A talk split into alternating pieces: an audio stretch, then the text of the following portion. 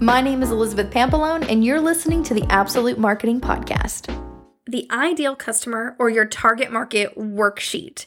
So we're going to do this as an audible. We're going to do an audio version. I'm going to read off a few questions, and I want you to think about them. It's going to be short and sweet, so here we go. Who are your ideal customers?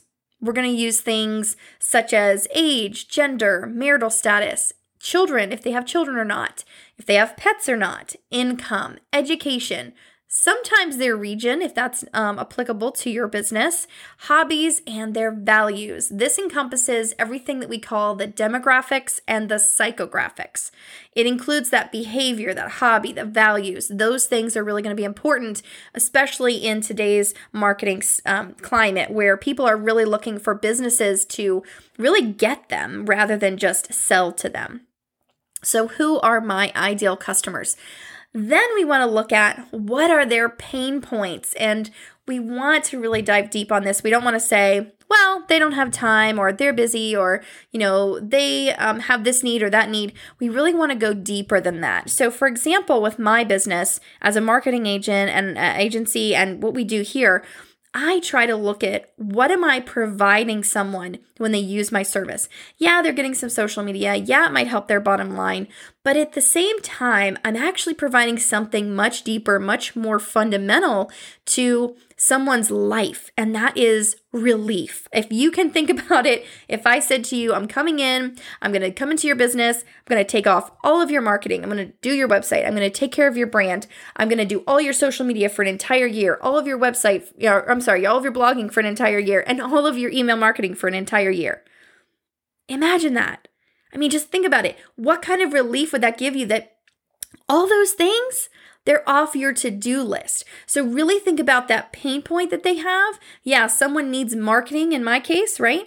But I'm looking further than that and saying, I am trying to bring relief to their life, to their budget in some cases. Some people are being overcharged for these things, to their time management, to their calendar, freeing up time for them to actually spend time with their families. So that is what I'm providing more than just the marketing services. So go a little deeper with that. Also, why should they buy from me? You know, and why wouldn't they buy from my competitor? While there's a ton of people in this world that need marketing help or that need your service that you're offering, you want to look at what you're doing that your competitor is not doing, and how can you amplify that and actually showcase that, not in a derogatory way to the competitor, but in a way that says, we're better for you, rather than just we're better in general. And what is their most common objection to doing business with someone like you? Maybe it's cost, maybe it's time, maybe it's, that they can't get the childcare, that's, a time thing, or maybe it's that they don't think they need it. And so that's your job to convince them and to actually show them. And I use the word convince, I guess, in a wrong way. I usually like the word persuade rather than convince, but to actually persuade them that this is the right course for them, and it's going to make their lives that much better. And then who is not your target customer? I think this is a question that often gets lost in these series where you always say, well, who is my customer? Who is not your customer? You know, I am not for, my business is not really built for people who are in the startup phase who do not have a budget. You know, they don't have that little nest egg that they're going to put into their business and really start it up. They're just saying, you know what, I'll fake it till I make it. That's not really an ideal customer for me.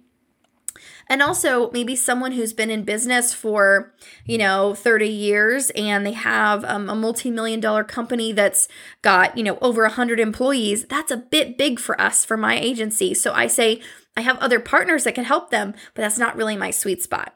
So definitely look at who your customer is, but also think about who your customer is not. Talk to you next time. Thanks for listening to the Absolute Marketing Podcast. If you'd like to learn more, please visit GetAbsoluteMarketing.com.